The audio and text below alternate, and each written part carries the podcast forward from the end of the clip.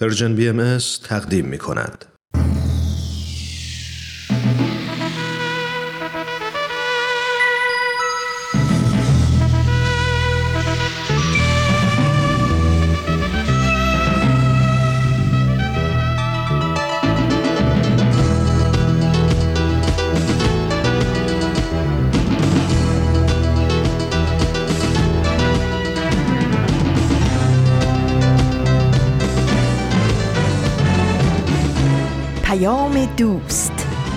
برنامه ای برای تفاهم و پیوند دلها.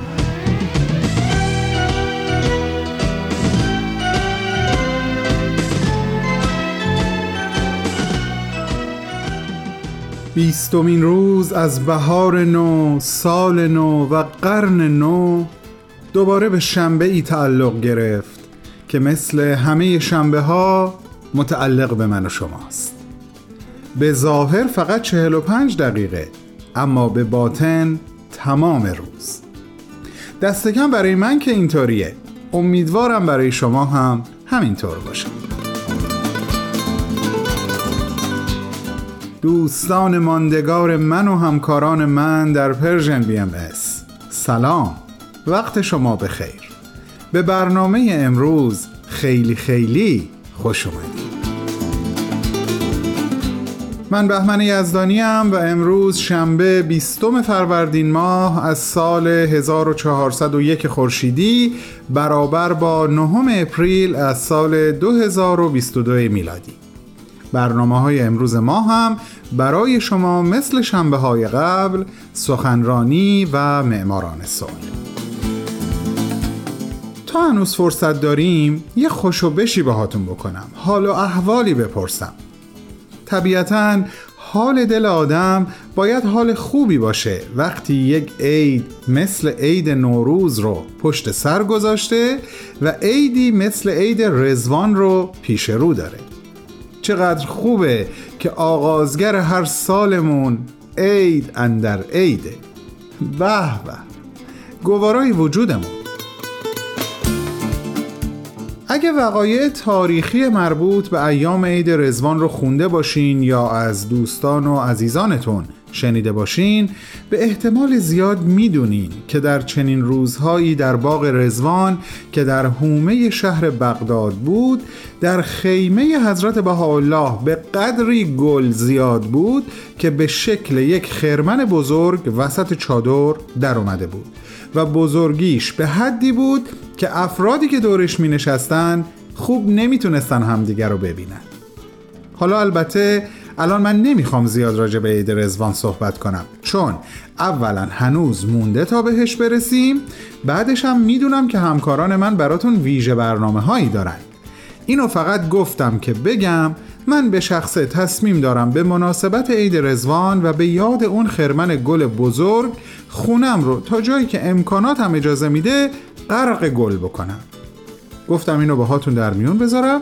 شاید شما هم دوست داشتین این کارو بکنین. بسیار هم عالی. داریم به زمان پخش برنامه سخنرانی نزدیک میشیم. بریم با همین برنامه رو گوش کنیم. من برمیگردم و راجع به مطلبی که هفته قبل قولش رو دادم باهاتون گپ می‌زنم. یادتون هست؟ مربوط به یک بیت از یکی از غزلهای حافظ بود. سخنرانی رو گوش کنیم.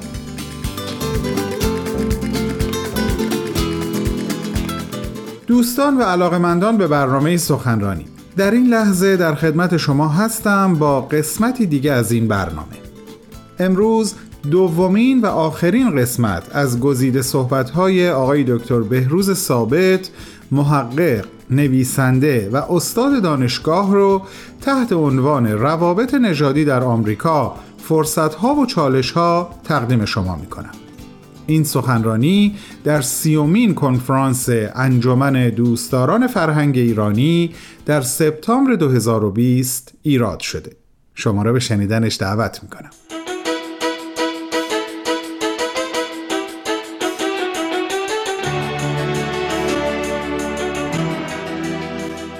در پیامی که بیت العدل اعظم در ماه جولای برای جامعه بهایی امریکا فرستادن در ارتباط با همین مسئله نژادی به چند مورد اساسی اشاره می‌کنن که من فکر می‌کنم اشاره به قسمتی از بیانات بیت العدل اعظم در اینجا مفید خواهد بود. در این پیام آمده منشأ قوه تقلیب عالم بالمعال محبت است. محبتی که سرچشمه اش ارتباط با عالم حق است. محبتی که میان اعضای یک جامعه ور است. محبتی که بدون هیچ محدودیتی همه ابناع بشر را در بر می‌گیرد. شما یعنی جامعه بهای امریکا وظیفهشون این هست که مجاری این حب الهی باشند. شایسته است این محبت از وجود شما به هر نفسی که می‌بینید سریان یابد. هر محله و فضای اجتماعی را که در آن به قصد ایجاد قابلیت برای جاری ساختن نیروی اجتماع ساز امر حضرت بهاءالله سیر می کنید از این عشق سرشار نمایید و تا زمانی که نتیجه مقدر حاصل نشده میاسایید. در همین پیام در جای دیگری هم باز اشاره می کنند که نجات پرستی انحرافی عظیم از میزان اخلاق حقیقی است. نجات پرستی سبب محرومیت بخشی از عالم انسانی از امکان پرورش و ابراز قابلیات خود به تمامها و داشتن یک زندگی هدفمند و شکوفاست و در عین حال مخل پیشرفت سایر بشر است. نجات پرستی را نمی‌توان با نزاع و جدال از میان برد. باید آن را با ایجاد روابطی عادلانه بین افراد و جوامع و مؤسسات اجتماع جایگزین نبود که سبب تعالی همگان گردد و احدی را دیگری نشمرد. تغییر لازم صرفا تغییری اجتماعی و اقتصادی نیست بلکه در درجه اول اخلاقی و روحانی است. در بستر چارچوبی که حاکم بر فعالیت های شماست باید به دقت نیروهایی را که در حول شما در ظهور و بروز است بررسی کنید تا دریابید که قوای شما کجا ممکن است سبب تقویت امید بخشترین اقدامات گردد. از چه چیزهایی باید اجتناب نمایید و چگونه ممکن است کمک و خدمتی متمایز عرضه کنید؟ برای شما میسر نیست که تحولی را که مورد نظر حضرت بهاءالله است صرفا با اتخاذ دیدگاه ها روش ها مفاهیم انتقادات و لحن کلام اجتماع کنونی ایجاد نمایید بلکه با اتخاذ روحیه خازعانه یادگیری با سنجیدن راه های مختلف در پرتو تعالیم حضرت بهاءالله با تمسک به حبل مشورت برای تعلیف دیدگاه های متفاوت و شکل بخشیدن به اقدام جمعی و با پیشروی صفاصف با وحدتی ناگسستنی روی کرد شما متمایز خواهد بود. پس با توجه به این قسمت از پیام بیت العدل اعظم می‌بینیم که چرا در آثار بهایی اهمیت تأکید بر تغییرات معنوی و اخلاقی به عنوان اصل اول و ضروری تحول اجتماع ذکر شده. و اما نکته بعد هم این است که با هرچند تربیت افراد بر تغییر ساختار اجتماعی اولویت دارد. یعنی اون وجدان تغییر وجدان تغییر اخلاق اولویت داره. اما ضمن این جریان تربیتی نباید هم معطل نشست و تغییر اجتماع را در نظر نداشت. نباید پس صبر کنیم تا اون تغییرات اساسی درونی صورت بگیره و سایر اعمال رو به حالت محمل بگذاریم. و یا منفعلانه عمل بکنیم و به انتظار ظهور یک مدینه فاضله بنشینیم.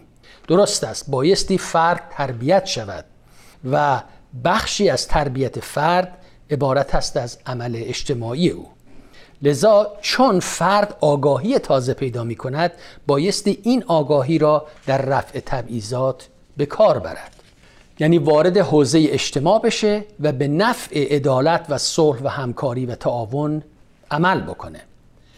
اما بایستی وارد عمل اجتماعی که میشه و اون تغییرات اجتماعی که باید صورت بگیره از دیدگاه بهایی به معنی براندازی سیاسی و مبارزات حزبی نباید باشه بلکه عمل فرد برای تغییر تبعیضات اجتماعی بایستی با روش های و معطوف به افزایش بینش جمعی و تغییرات در قوانین تبعیض‌آمیز و اکسیون های رعایت حقوق تمام انسانها صورت گیرد.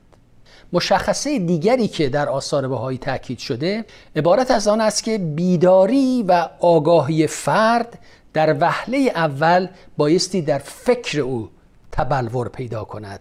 و سپس تحول فکر در اراده و عمل اجتماعی ظاهر شود. لذا منظور از تربیت فرد آن نیست که با احساسات زودگذر افراد بازی کرد و یا آنها را تحریک کرد. بلکه شامل آن جریان عمیق آموزشی و تربیتی است که دیدگاه و جهانبینی فرد رو با واقعیات پیشرونده جامعه بشری همگام سازد. مشخصه دیگر این است که هرچند در آثار بهایی قویترین انتقادات از ساختارهای تبعیض‌آمیز اجتماعی صورت گرفته اما همونطور که گفتیم از دستاویزهای سیاسی پرهیز شده و گروهی را بر علیه گروهی دیگر تحریک نمی کند. دیدگاه بهایی به جو خشونت دامن نمی‌زند مثلا در مورد ساختار تبعیض‌آمیز اقتصادی و یا نژادی و یا تمام اینها چه در جوامع مختلف یعنی مثلا در ایران و بعد در امریکا وقتی ما به آثار حضرت عبدالبها نگاه می‌کنیم می‌بینیم که ایشون به تمام این مشکلات یعنی به این تبعیضات نژادی و این تفاوت طبقاتی و تمام این مشکلات اجتماعی ناظر بودن و آگاه بودن و یک مشخصات و یک مختصاتی رو برای رفع این مشکلات اجتماعی عرضه کردن اما در عین حال سعی کردند که وجدان افراد رو بیدار بکنن و متوجه بکنن که این ظلم و تبعیض اقتصادی نه تنها مقایر انسانیت و اخلاق است بلکه در قایت مثل یک سیل بنیانکنی می‌تواند تمام بسات صاحبان جاه و مقام رو در هم پیچد.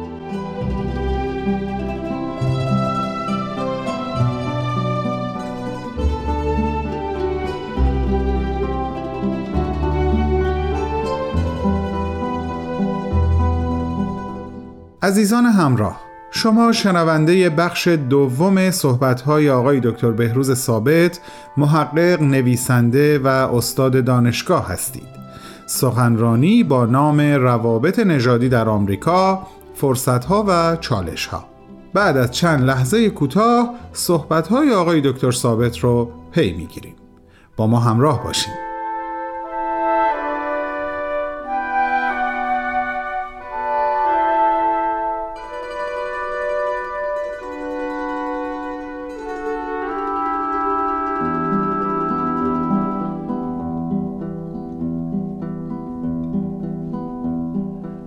آین بهایی رو بایستی به این صورت در نظر گرفت که هدفش رفع تبعیضات نژادی مذهبی و سیاسی و جنسیتی هست. اما نمی‌توان گفت که آین بهایی جنبشی صرفا برای اتحاد نژادی یا برابری جنسیتی یا رفع فقر. این مباحث اجتماعی عناصر مهمی از جهانبینی بهایی رو تشکیل می‌دهند. ولی بایستی در بستر همه آموزه های باهایی مورد بررسی قرار گیرند. نکته مهم این است که کلیت و تمامیت هدف و معنای جهانبینی روحانی بهایی باید حفظ شود و بازتاب کل پیام حضرت بهاءالله را در هر یکی از آموزه های آن بتوان دید. مثلا چگونه اتحاد نژادی به عدالت اقتصادی بستگی دارد. و چگونه عدالت اقتصادی باید مبتنی بر اخلاق اجتماعی یک جهان متحد باشد؟ و در نهایت اینکه رفتارهای اخلاقی چگونه به تحول معنوی که هدف قایی این آین است نیاز دارد. گفتمان روابط نژادی باید فراتر از تضاد لیبرال ها و محافظ کاران قرار گیرد. هر مسئله اجتماعی از جمله گفتمان نجات پرستی اکنون در طیف تعصبات سیاسی چپ و راست و تضادهای ایدئولوژیک چند پاره شده است. دیدگاه بهایی این است که از این روایات متناقض عبور کرده و یک دیدگاه یک پارچه ارائه دهد که از حقوق بشر ذاتی برای تمام بشریت صرف نظر از نژاد، جنس یا مذهب محافظت کند. گفتمان وحدت نژادی نیاز به یک رویکرد چند بودی دارد. باید فراجناهی فراحزبی باشد و با همکاری میان افراد با پیشینه های مختلف نژادی، قومی، مذهبی و سیاسی ظهور و رشد کند. این همکاری مستلزم مشارکت همه جوامع مدنی مؤسسات آموزشی، های اجتماعی، بخش خصوصی و های دولتی می باشد.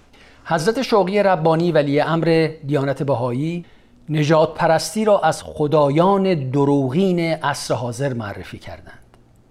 نگاهی به رویدادهای دو قرن اخیر و تجزیه و تحلیل ایشان که چگونه بتهای مبتنی بر برتری ملی برتری نژادی و برتری طبقاتی توانستند قلب و روح انسانها را بربایند و در عین حال میلیون ها انسان را قربانی خود سازند. جنبش فاشیزم به نحو کامل دو جریان فکری ناسیونالیزم و برتری نژادی را در هم آمیخت و به هر دو نوعی از حرمت و تقدس بخشید. دولت و نژاد را مافوق همه چیز قرار داد و به بهانه این افسانه ها به قدرت رسید. جنبش کمونیستی نیز به اسم دفاع از طبقه کارگران و به وجود آوردن یک طبقه تراز و نوین زندان ها قهدی ها به وجود آورد میلیون ها انسان را از بین برد آزادی عقیده را محدود کرد و بالاخره پس از بیشتر از هفتاد سال سرانجام به سقوط منجر شد. و آنچه که دیده شد چیزی نبود جز سرابی موهوم در پس پرده آهنین. اما دیدگاه شوقی ربانی برخلاف این تئوری ها و نظریات درست در قطب مخالف آنها تنها یگانگی نوع انسان رو و شناخت و درک و تایید اون رو منشأ تغییر و تحول اجتماعی می‌داند. ایشان تعصبات دینی، خصومات نژادی و غرور وطنی و بحران اخلاقی را از علائم انحطاط معنوی عالم دانسته عالمی که بایستی دوباره احیا شود. ایشان نجات پرستی را یکی از مهلکترین و ریشهدارترین مفاسد و شرور دانسته و صد محکمی در راه صلح به شمار میآورند. ایشان حتی در جامعه بهایی از برابری نژادی فراتر می روند و در مؤسسات بهایی به اصل تقدم اقلیت ها از جمله اقلیت های نژادی تاکید میورزند. در یک بیانی که مضمونش این هست میفرمایند که خواه در مسئله نژادی یا غیر آن جامعه بهایی باید برخلاف ملل ارز که اقلیت ها را نادیده گرفته حقوقشان را پایمال کرده اند و یا بالمره از ریشه برافکنده اند این امر حیاتی را اولین وظیفه خیش شمارد که هر اقلیتی را تقویت و تایید کند حتی در مواردی مانند انتخابات محافل بهایی. اگر تعداد آرا بین دو فرد مساوی باشد اولویت و تقدم باید بلا تردید به فردی تعلق گیرد که منتصب به اقلیت است. از دیدگاه شوقی ربانی پرستش سیاسی ناسیونالیزم جنگ طلب و نجات پرست و حد اکثر قدرت دولت و امثال اینها در نفس خود جزو عواملی بود که قرن بیستم رو قرنی کرد مملو از کشدارهای دست جمعی دو جنگ بزرگ جهانی و عواقب وخیمی که دامنگیر جامعه بشر شد. آنچه که دیانت بهایی می‌خواد عرضه بکنه به این صورت است. که در حال حاضر در عالم شرایط موجود عالم تمامی جنبه های حیات رو در ابعاد تمدنی اون به هم متصل ساخته و هر یک از مشکلات و نابسامانی های موجود اجتماعی جزء مجزا و منفرد از سایر اجزا نیست. کلیه این مشکلات و مسائل و بحران ها زنجیروار به هم متصل دارای تأثیرات متقابل و هر یک محرک دیگری می باشد لذا عالی ترین و شریفترین جلوه حفظ منافع شخصی و ملی و طبقی و نژادی آن است که بشریت را به صورت مجموعه واحدی نگریست. و نظامی مبتنی بر تعادل میان منافع خصوصی و مصالح کلی جامعه بشری برقرار کرد. یعنی یگانگی نوع انسان از یک اندرز اخلاقی پیشتر می رود و به صورت اصل سازنده تمدن ظاهر می گردد حضرت الله فرمودند رگ جهان در دست پزشک داناست. درد را می بیند به دانایی درمان می کند هر روز را رازی است و هر سر را آوازی. درد امروز را درمانی و فردا را درمانی دیگر. امروز را نگران باشید و سخن از امروز رانید. دیده می شود گیتی را دردهای بیکران فرا گرفته و او را بر بستر ناکامی انداخته. مردمانی که از باده خودبینی سرمست شده اند پزشک دانا را از او باز داشتند نه درد می دانند و نه درمان می شناسند راست را کژ اند و دوست را دشمن شمرده اند بشنوید آواز این زندانی را بایستید و بگویید شاید آنان که در خوابند بیدار شوند.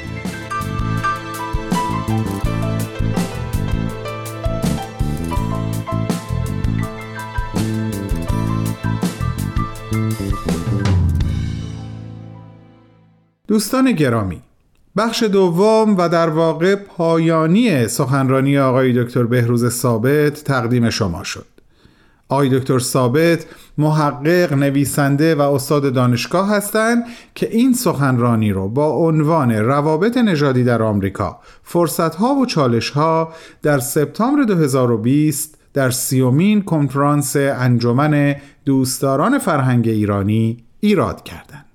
از شما دعوت می‌کنم شنبه هفته آینده منو همراهی کنین. برای شنیدن یک سخنرانی دیگه از یک سخنران دیگه. با بهترین آرزو قسمت که می آید نمیدانی چه زیبا. این کوچه ها پر می شود از شور و غوغا انگار مردم سرخوش از صبح بهارند در دست ها گنجشک و در سر دارند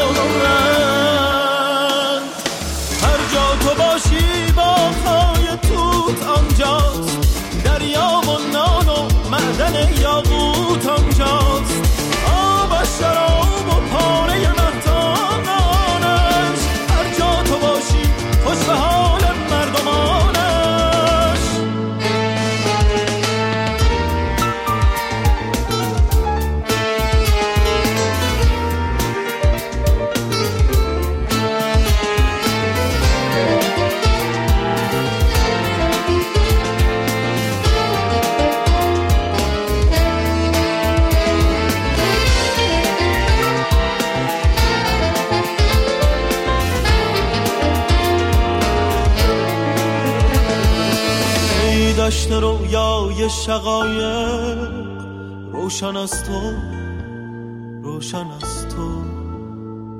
زیباست مثل شعر گفتن گفتن از تو گفتن از تو. آن سوی شیشه روی رویاهای جاری گل می‌برند و نقره کشتی های باری. یاد قشنگ آتشی در برف و ظلمت یاد رهایی در شب زندان و وحشت. تو رنگ گرم و زنده آوازهایی آهنگ زیبای تمام سازهایی. هر جا تو باشی با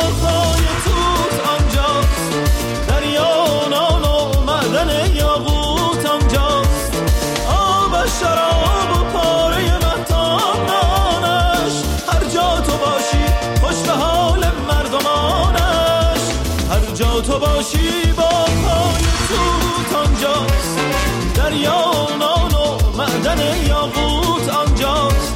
آب شراب و پاره مهتاب نانش هر جا تو باشی خوش به حال مردمانش. سلام دوباره به روی ماه تک تکتون.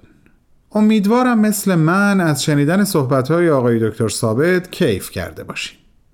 حالا بریم سراغ صحبت خودمون.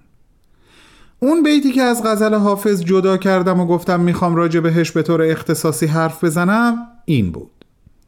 بعد از این نور به آفاق دهیم از دل خیش که به خورشید رسیدیم و قبار آخر شد.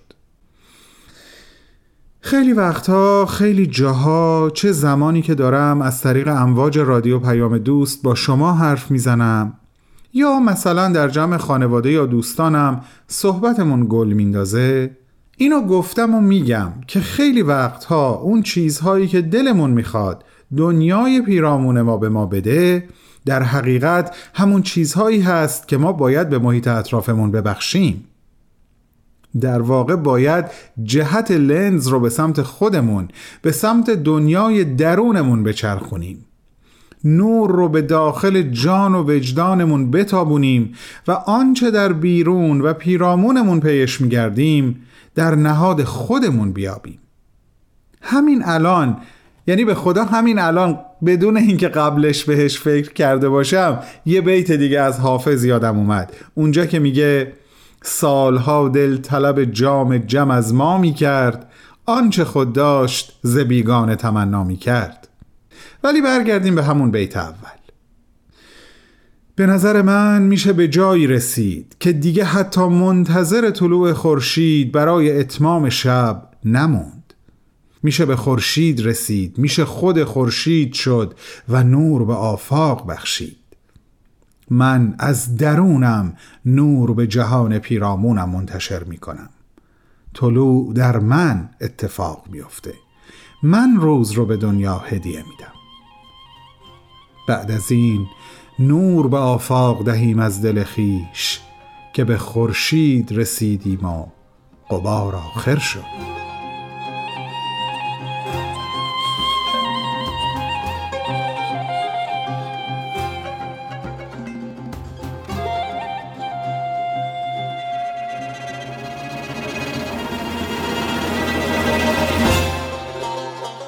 حرفام آرمانگرایانه بود؟ شاید. قبول دارم. اما این رو هم قبول دارم که تا تیغ آرمان بر گلوی واقعیت نباشه واقعیت عقب نشینی نمی‌کنه. و اگه حرفای دلم رو با شما نگم پس با کی بگم؟ حتی اگه آرمانگرایانه به نظر بیاد. ممنونم که گوش دادین. زمان زمان پخش برنامه معماران صلحه بریم با هم گوش کنیم. من برای خداحافظی برمیگردم و همین صحبت رو با یادآوری بیانی از حضرت بهاءالله به پایان میرسونم. پس تا به زودی.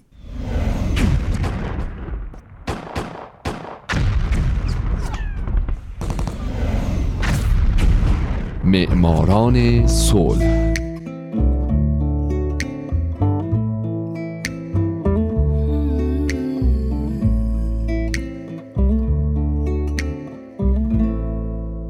اینجا رادیو پیام دوسته و این پنجاب و هشتمین قسمت از معماران صلح.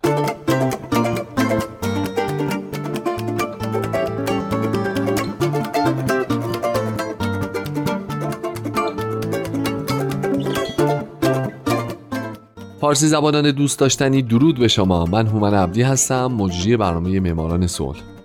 من در این برنامه به زنان و مردان و سازمان ها و مؤسساتی می‌پردازم که موفق به دریافت نوبل صلح شدن. کسانی که یا دغدغه صلح دغدغه همیشگیشون بوده یا اگرم نبوده در یک بزنگاه تاریخی کاری رو که باید انجام دادن و باعث شدن ما الان تو دنیای امتری زندگی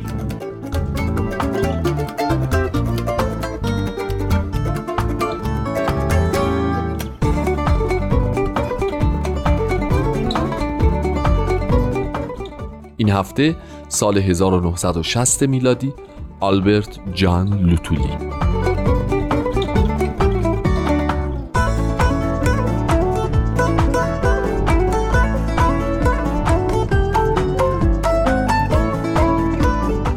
تاریخ دقیق تولد آلبرت جان لوتولی معلوم نیست.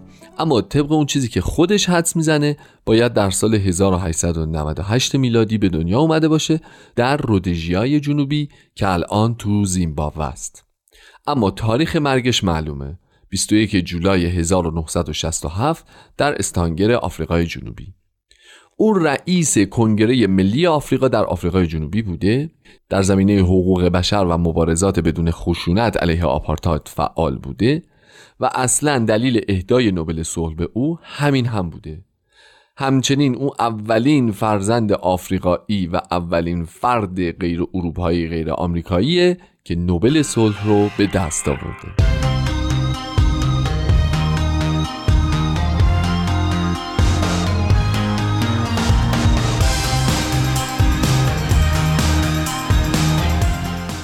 پدر بزرگ آلبرت رئیس یک قبیله بود و پدرش که کوچکترین پسر پدر بزرگ بوده یک مبلغ مذهبی دیانت مسیحی میشه و بیشتر سالهای آخر عمرش رو در معمولیت های مذهبی در رودژیا صرف می‌کنه.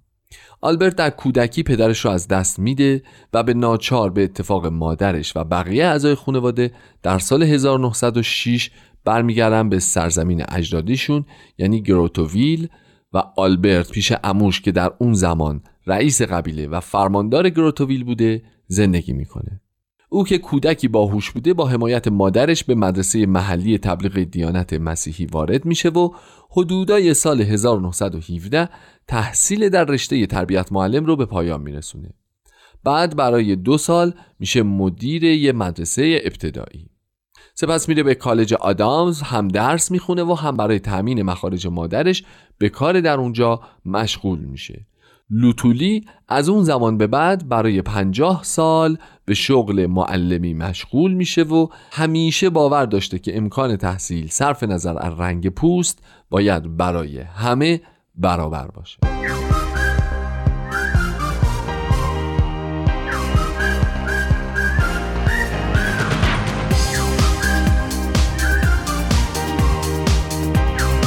آلبرت لوتولی به غیر از معلمی در کلیسا هم به عنوان واعظ آزاد یعنی واعظی که کشیش نیست اما در کلیسا سخنرانی می‌کنه فعالیت می‌کرد.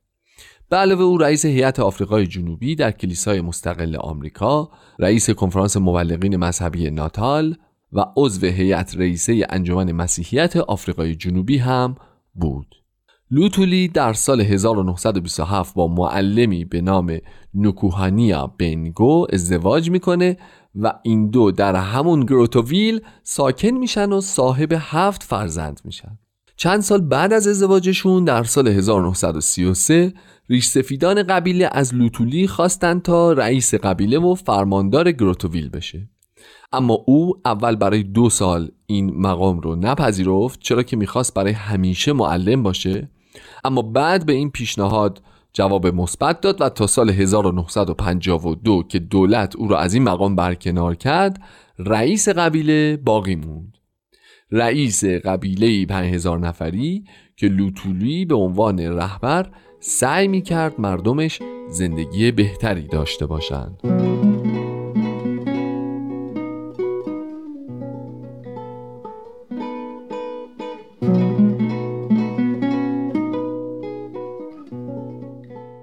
حدودای سال 1936 دولت مرکزی آفریقای جنوبی محدودیت های بیشتری علیه سیاه پوستان در نظر گرفت. آلبرت هم که اوضاع رو درست نمی‌بینه تلاشهاش رو گسترده تر کرد تا نه تنها مردم قبیلش که مردم آفریقا زندگی بهتری داشته باشند. بنابراین لوتولی علاوه بر اینکه در جاهای مختلف به سخنرانی می پرداخت و علیه اقدامات دولت موضع می گرفت به چند کنگره مخصوص آفریقاییان هم وارد شد از جمله کنگره ملی آفریقاییان که از زمان تحصیل باهاش در ارتباط بود. کنگره که هدفش تضمین حق رأی همگانی و رعایت حقوق بشر عمومی بود. لوتولی خیلی زود به یکی از رهبران اصلی این کنگره تبدیل شد و به اتفاق سایر رهبران کنگره به طور سیستماتیک مبارزات مسالمت آمیز رو علیه قوانین تبعیض آمیز سازماندهی کردند. دولت هم که نفوذ لوتولی رو در کنگره دید به بهانه تضاد منافع ازش خواست بین ریاست قبیله یا عضویت در کنگره یکی رو انتخاب کنه او از این انتخاب سرباز زد ولی دولت از مقام ریاست قبیله ازلش کرد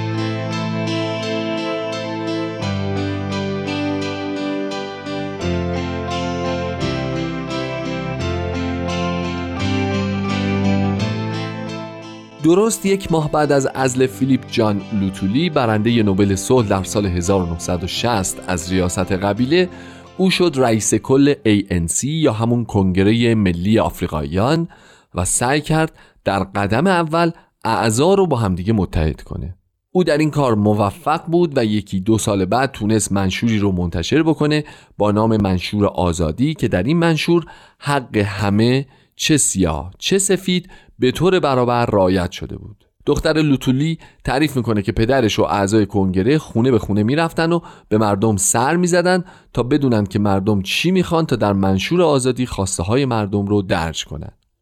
دولت هم که حسابی روی او حساس شده بود بلافاصله عکس العمل نشون داد و حضور آلبرت رو برای دو سال در مجمع آفریقاییان و کلیه اجتماعات عمومی ممنوع کرد تا نفوذش رو به عنوان رهبر به حداقل برسونه.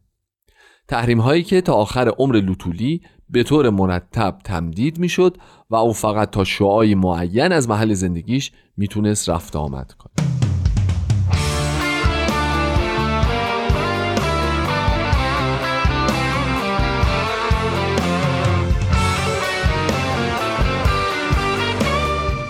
در سال 1956 دولت که از کارهای لوتولی خشمین بود به او اتهام همکاری با کمونیسم و خیانت علیه کشور رو زد. لوتولی در دادگاه حاضر شد و به اتهام ها پاسخ گفت و تبرئه شد. اما چند وقت بعد پس از وضع قوانین جدید در مورد پاسپورت که آفریقاییان رو حسابی محدود می کرد تظاهراتی برگزار شد که طی اون بسیاری از افراد کشته شدند. لوتولی در اعتراض به این کشتار در انظار عمومی پاسپورتش رو آتیش زد و همین سبب شد دولت کنگره رو غیرقانونی لوتولی رو دستگیر دادگاهی و محکوم به زندان بکنه. هرچند به خاطر وضع جسمانی این محکومیت معلق شد. این اقدامات توسط کمیته نوبل دیده شد و این کمیته لوتولی رو برنده نوبل صلح در سال 1960 اعلام کرد. پس از این جهان از جنبش مسالمت آمیز و ضد آپارتاید لوتولی و شخص خودش حمایت کرد و دولت آفریقای جنوبی زیر فشار شدید انگلستان و حزب کارگر این کشور رو چندین فعال ضد آپارتاید تسلیم شد و گذاشت که لوتولی به همراه همسرش بره و جایزه نوبل صلح خودش رو دریافت بکنه.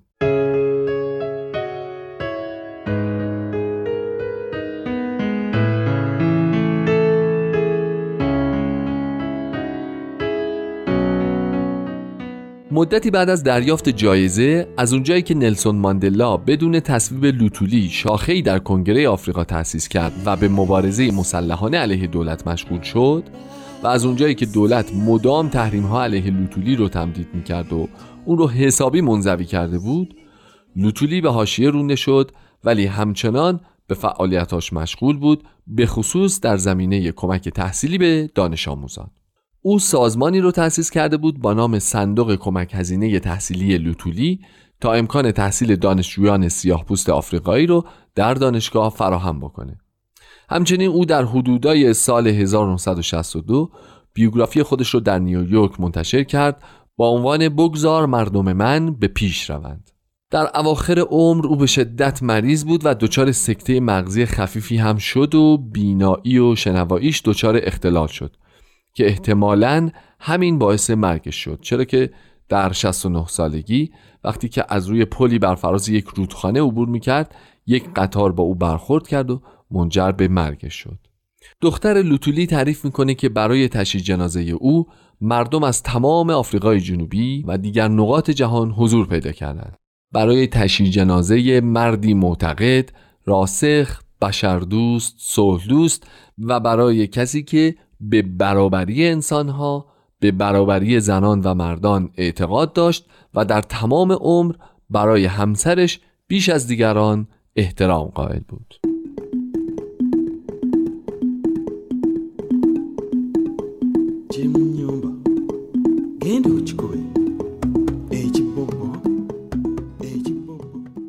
دوستای عزیز مطمئنم که الان مدیران رادیو از دست من هومن عبدی که هر هفته امیدوار شمایی که الان شنونده برنامهش هستید در آینده یکی از برندگان نوبل صلح باشین حسابی شاکیان چرا که این برنامه خیلی طول کشید. پس من چیز دیگه ای نمیگم جز اینکه شاد باشید و خدا نگهدار.